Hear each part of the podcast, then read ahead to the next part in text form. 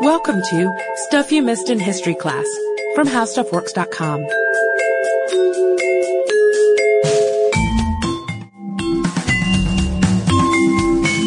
Hello and welcome to the podcast. I'm Sarah Dowdy. And I'm Deblina Chakraborty. And when we left off with the Bourbon series last, Louis XIII and his chief advisor, Cardinal Richelieu, who's also known as the Red Eminence, had passed away just within a few months of each other in 1642 and 1643, making Louis XIV king. And much like Richelieu, Louis XIV, who's also known as the Sun King or the Grand Monarch, you could probably do an entire series just about him. His wars, his expansion of French territory, and of course his mistresses.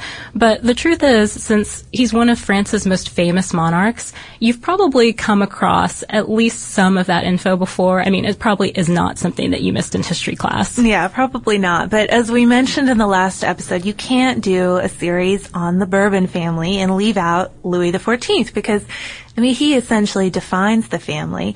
So in this episode, we're going to focus on his court at Versailles during the very height of his reign and how it reflects some of his contributions to French society. But we're also going to focus on a dark scandal, which I guess sort of shows the underside of his um, reign of power and a mystery of sorts called the Affair of the Poisons. I don't, if that doesn't make you intrigued. I don't know what will. and this little mystery completely shocked and disturbed the French court at this time, and um, also marked a turning point for the king. So but before we get there, as usual, we're gonna start at the beginning and just give a little bit of background on Louis XIV. Even though you may know some of this, we just want to kind of set the scene for this affair of poison so that you know maybe what led up to it and what was going on at the time. So just a little recap from last episode. Louis XIV was born September 5th, 1638, and at the time he was called God-given. It was a really big deal at the time because it came after a pretty big dry spell for his mother, who was Anne of Austria and Louis XIII. They hadn't had any children up to that point. So people considered Louis XIV a visible divinity almost. They thought that his, uh, his birth was almost a miracle.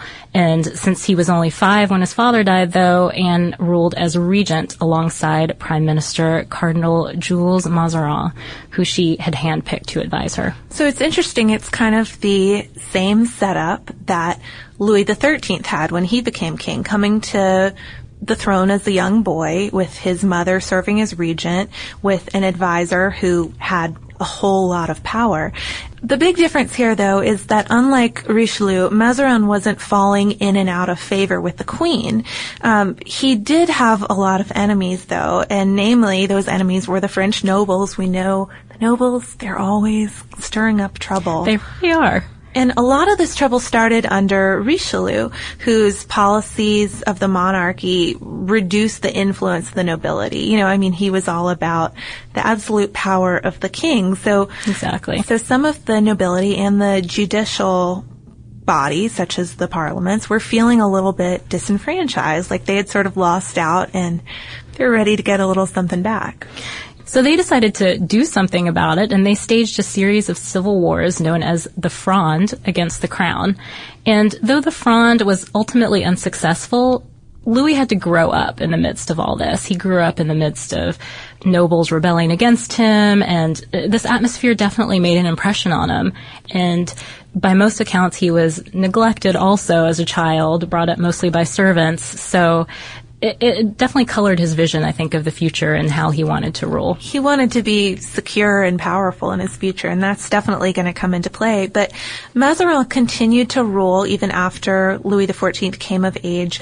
But after Mazarin died in 1661, Louis shocked the country by telling everybody, all of his ministers, everyone, that he intended to rule for himself. Uh, this is unheard of. The king is supposed to maybe dabble in ruling or have certain strong suits if it's like economic stuff, military stuff, but then spend a lot of his time enjoying being king. To decide to take it all on himself sounded ridiculous. Right, but from his perspective, Louis XIV saw himself as God's representative here on earth. And you know, maybe because he had heard similar things to that from a young age, but he basically thought that this gave him the right to rule as a dictator, essentially. An absolute monarch. And from that point on, he really set out to control every aspect of what was going on in France. The military decisions, the economy, the cultural life. And he does, you know, obviously he has some advisors. He has a few ministers around him to help him out, but he really works hard. He, he works at it like a full-time job, spending eight hours a day just devoting himself to all the little details of what's going on in the kingdom. Right, and it was really every little detail. So, as we mentioned, Louis XIV was known for a lot of things, including going to war a lot, especially with the Netherlands, in an attempt to expand his territories. On his deathbed, in fact, he was remembered as saying, I have loved war too much. But he's also credited with bringing a contemporary conception of luxury, probably a lot of how we think of France, especially Paris today, I think, to the country. I saw it described in one source as actually elevating lifestyle to fine art, which I thought was a nice way to put it. So he brought some fanciness into it. Yeah, there's there's a store down the road on Peachtree that sells like lifestyle goods, and I just I'm somebody who has no conception of what that even means. I think Louis would know though. Um, he's interesting though. You know this this you mentioned he he thought he could rule like a dictator. That. Ex- extended to all sorts of things, not just control of the country, but he imposed his artistic taste on all of France. He nurtured talents of the writer Moliere and made him write all this stuff that was supporting the monarchy and supporting the king. Um, he supported the painter Rigaud. And in doing this, a lot of people say that Louis helped French culture attain the same level of respect that the Italians had. It, it, it elevated the country. True, and it seems that he wasn't a, just a dilettante in doing all this either. He seems to have actually had a true love for the arts. Fun fact, he himself was an accomplished ballet dancer and even performed at court in costume and everything, which, I mean, just imagining this king who participates in wars and fights, and on the side, he's also a very elegant artist. I've actually seen a picture of him as a teenager dressed in his Sun King costume, which is like a gold flaming costume with points radiating out from it. I wonder if it was ballet costume. Could have been. So again, he had control over every little detail. He decides not only when they go to war and economic things, but he decides what's beautiful and what etiquette should be, and he imposes these tastes on everybody. And he also uses it in a way to get what he wants politically. Yeah, so we're going to go back to those nobles who rose up when he was a young boy against the monarchy. And Louis didn't forget these guys, and he didn't forget the circumstances that created a problem like that. So he drew the noblemen into court and he tried to keep them there and he tried to keep them occupied with frivolous things like gambling. And he really took note, careful note of who was there and who wasn't. So if you were usually there and then one day you were missing, Louis demanded to know why you had been gone. If you were in and out all the time, he needed a good excuse from you. And if you weren't around at all, you were in trouble. That was really, really bad. There was probably no good excuse for being constantly absent from court. Yeah, and if you were one of those people who was never there, you would have a really hard time getting what you wanted because that's kind of how the king decided things. He would if you approached him, for example, and you said, I need more land or something, but if you were one of those people who weren't around a lot, he was known to say things like, he is a man I never see. And that would sort of be the end of it. You wouldn't get what you wanted because you hadn't been in the favor of the king. Might as well just stay at your castle at that point. Um, so being at court and sticking to the king's rules of etiquette became really essential for nobles who wanted to get anywhere in life. You, you couldn't essentially be your own king anymore with your own vassals and your castle and your land and your army. You had to be at court watching Louis eat. Right, so it just it basically made nobles less of a presence in politics. All of this becomes even more complicated when he moves the court from Paris to Versailles. In Versailles, it was easier for him to keep track of people there, and it made the court more isolated too. Yeah, so he started going to Versailles originally to carry out a love affair with his mistress, Mademoiselle de la Valliere. And, uh, I mean, he was quite the womanizer. I think that's one thing. We Even though he was already married. He was married, um, to the daughter of the King of Spain. Um, but at that point, when he was visiting Versailles, the structure was basically a hunting lodge. That sounds more rustic than it is. It's still a fabulous country house, but still, it's not like the Versailles you might go visit today. And so in the 1660s, Louis starts transforming it into this enormous palace and architectural wonder. And you have to think, you know, part of it is to bring the nobles there, but also so he has his own stronghold. He's not in danger like he was as a child in Paris. Yeah, he feels a bit uncomfortable there, so Versailles is sort of an escape for him. But he's often criticized for this because Versailles was so extravagant, the palace at Versailles, that is, and it cost so incredibly much. Some say that it practically ruined the nation. It was somewhere around the price of a modern airport, so just imagine that for a second. But actually, nobody knows for sure how much it cost because the king is rumored to have destroyed the bill after he saw how much it was and realized that, oh my gosh, I spent way too much on this thing. I feel like that's something Blondie would do. Um, but even even so, you think if it costs as much as a modern airport, all of the nobles who were staying there would be in pretty nice quarters. At least that wasn't the case. I mean, it was the lap of luxury for the royal family, but the other guests, and sometimes there were as many as 1,000 people there, uh, were put into these really small, cramped rooms that were too hot or too cold for the season. I mean, this is not the servants we're talking about. These are people who are used to living in palaces themselves. Yeah, and it almost seems, I'm sure it wasn't that bad, but it almost seems like a slum having yeah. to live right on top of each other. Remember your place. Definitely. So this is just all to set up the scene for the king at the height of his rule. By the 1670s, around 1680 or so, he's been doing well in wars, he's adored by his court, and he's just generally living large out in Versailles. Um, but we're going to backtrack just a little bit to explain sort of his situation with his mistresses and everything that's going on. So back in 1667, he'd taken on a new mistress, the Marquise de Montespan, and they'd been together for years, and they even had seven kids together, one of whom died. So the remaining six kids, they are legitimized. And she had been a lady in waiting to the queen, and she was married to the Marquis de Montespan, with whom she had two kids also. Her husband didn't really like what was going on between her and the king, and apparently expressed that somehow because he was exiled to Guyenne in 1668 and legally separated from her uh, shortly after that. The king and the Marquise de Montespan go on to be together for about 13 years, but it really doesn't last when Montespan is implicated in a scandal, one of the most notorious criminal cases of the 17th century, in fact, the affair of the poisons. So this whole scandalous episode actually starts back in 1673 when the Comte de Soissons, who's the husband of Olympe Mancini, uh, who's the former favorite of Louis XIV, and if we're really going to keep track of everything, the niece of Cardinal Mazarin. Um, so when the Comte de Soissons dies in these strange circumstances, circumstances that suggested poisoning, people start talking. You know, it's it's interesting news. So right around the same time as this Comte de Soissons story, another big case was going down in Paris.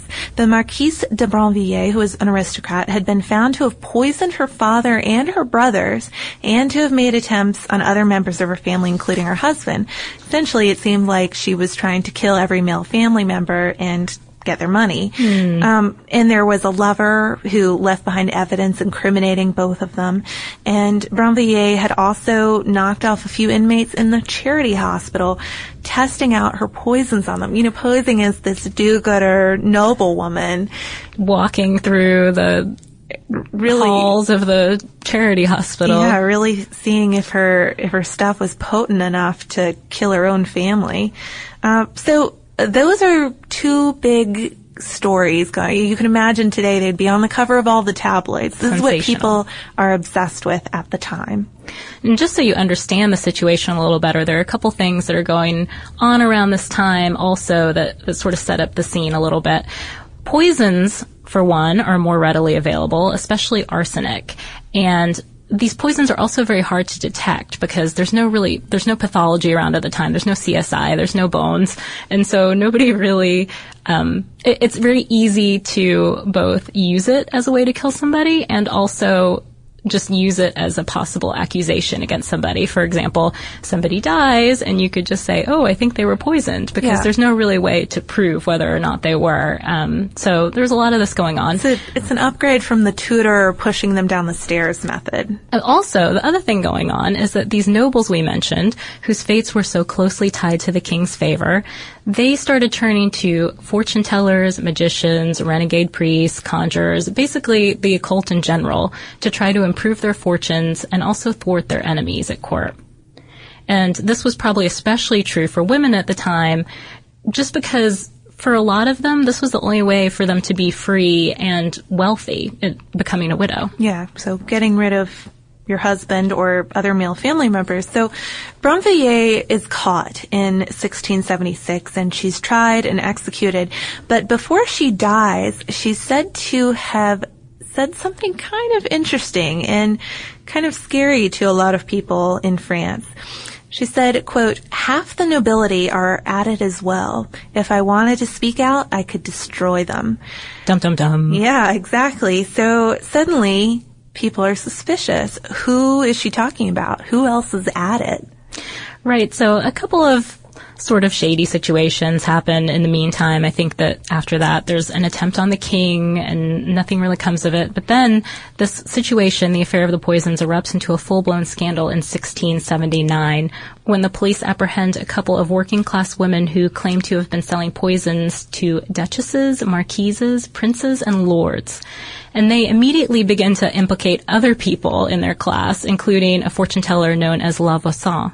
She was a fortune teller to some of the most illustrious names in France. So this was a problem. Yeah, and these three ladies start mentioning some other very important names. This this story keeps spreading. So basically, Louis and his people decide they need to do something about it. So with Louis's approval, one of his ministers sets up a secret investigative tribunal known as the Commission of the Arsenal. And the goal there is to look into and try some of the cases involving the, the more important names involved. And this was both to preserve discretion in these situations and also to prevent the guilty from escaping justice because they were so close to the king. So essentially, you don't want this to get out to Yeah. just everybody and their brother in Paris because it's just going to cause a lot of commotion and Terribly wanna- embarrassing. right. So they want to keep it on the down low. They set up this tribunal and start trying people. But they also don't want somebody to get away with poisoning their whole family just because they happen to be the king's friend. True. But then in September 1679, the Marquise de Montespan's name starts being thrown around in connection with this whole affair. So this has gotten very serious all of a sudden. Very close to the Uh, king too. Yeah, the woman who is just about the closest person in the world to the king is linked to this shady underworld of poisons and uh, alchemy and all sorts of things. Yeah, and her accusations go pretty deep. She's accused of four things. She's accused of buying love potions from La Voisin to retain her hold over the king. She's also accused of participating in black masses, which were basically blasphemous, burlesque type masses performed by satanic cults. And in those black masses, she was accused of having a priest cut the throats of children over her, basically using her naked belly as an altar. And the purpose was the same, to retain the king's favor. The third accusation was that she had attempted to kill one of her rivals using a pair of poisoned gloves. Some reports also reported that it was with poisoned milk that she attempted to poison her rival. And the fourth accusation was that she had attempted to kill the king himself. So that was kind of the most serious one. I, I still can't get over the black masses one. Yeah, that's pretty Sounds gross. Pretty serious and gross. But now it's suspected that the accusers cooked up a lot of this because they knew that Louis wouldn't let anything happen to the mother of his kids, this woman who is so publicly linked to him. And I mean, they might have been right to a certain extent. He he didn't want her name to get out so much with, say, a public execution of some of these serving class women who were involved. So I guess they played their cards. They definitely did, and and I think you were right. I think they were absolutely correct in what they did. Louis had everything covered up. He had notes from interrogations that were kept on separate sheets instead of a ledger. He specifically ordered for that to be that way, and of course, most people suspect, and I think this actually happened or is supposed to happen, that he destroyed the sheets later on to destroy the evidence. And on October 1st, 1680, following the execution of a Madame Philastre, Louis decided to suspend sessions of the Commission of the Arsenal.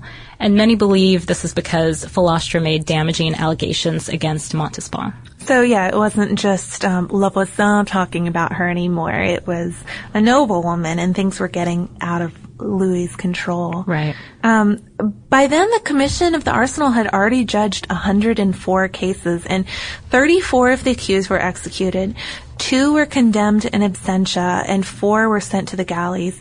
34 sentences involved banishment or financial amends, and 30 were acquitted. So, pretty serious results from this um, tribunal. But it takes a couple years to wind down. It takes a while to finish up all the executions and the sentencing of people who are guilty and send them to their various prisons and places that they need to go. But by 1682, there was also a sort of positive result of this affair of the poisons.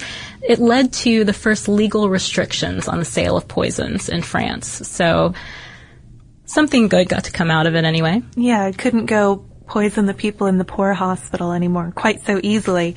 Uh, it's still a mystery how guilty the Marquise de Montespan really was. I mean, most people now think that she probably didn't have any designs on killing the king. That sounds extremely reactionary. I mean, she would have nothing to gain from killing the king. In fact, she would probably lose most of what she had, as mistresses often did.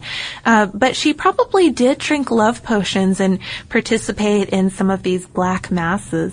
A lot of people think that she A lot did. of people think, yeah. Um, but either way, her relationship with the king definitely ended shortly after this whole thing blew up. I guess perhaps he couldn't trust her anymore, or he lost interest after finding out about all of the blood and the altars. Well, I think he just needed to change his image a little bit. He was getting Get away from a that. bad reputation and he was a devout Catholic and really needed to kind of rein it back in. Yeah, and his reputation definitely did change. Um, in fact, the way court ran started to change a lot too. Gambling and entertainment uh, still took place, but they took place underneath this veneer of propriety. Um, it's a little hypocritical, but Louis himself was getting older too, and yeah, just trying to change his image and reform publicly at least. Yeah, as I've seen it described, he actually renounces pleasure, uh, but kind of funny if you think of it at the same time he took up a new mistress. So I don't know how that works, but And Katie and I talked about her in an earlier episode, um, Madame de Maintenon. And it's interesting. They're not quite sure if it if he took up a mistress or if they were secretly married before anything started happening. But, um, anyways, they they lived together until um, until his death.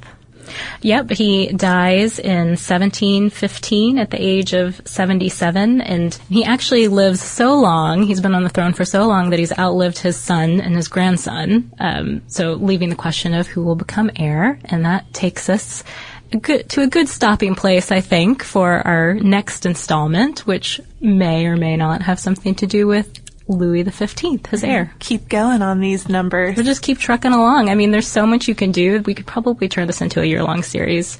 Don't worry, we probably won't. Yeah. but there just seems to be a lot of good ideas. like talking about the focus on. royals in the winter for some reason. It just feels right. Knowing they're probably all cold in Versailles. Shivering in their rooms without heat. We're cold in all Atlanta. 1,000 of them. Yeah, we're cold. Snowed in. Snowed in Atlanta. But um, yeah, I guess that about wraps it up for the Sun King. Um, we've recommended how royalty works so many times now, so I don't know. You can just Just how, how the French Revolution works. oh yeah, that's good. Okay. okay. So I guess that about wraps it up for the Sun King and the affair of the poisons. Um, but you can always suggest more Louis topics or more bourbon topics to us on Twitter at Missed in History, on Facebook, or by emailing us at historypodcast at howstuffworks.com. And if you want to jump ahead, see what happens a little bit, we do have an article called How the French Revolution Worked. You can find it by searching for French Revolution on our homepage at www www.howstuffworks.com. For more on this and thousands of other topics, visit howstuffworks.com. To learn more about the podcast, click on the podcast icon in the upper right corner of our homepage. The How Stuff Works iPhone app has arrived. Download it today on iTunes.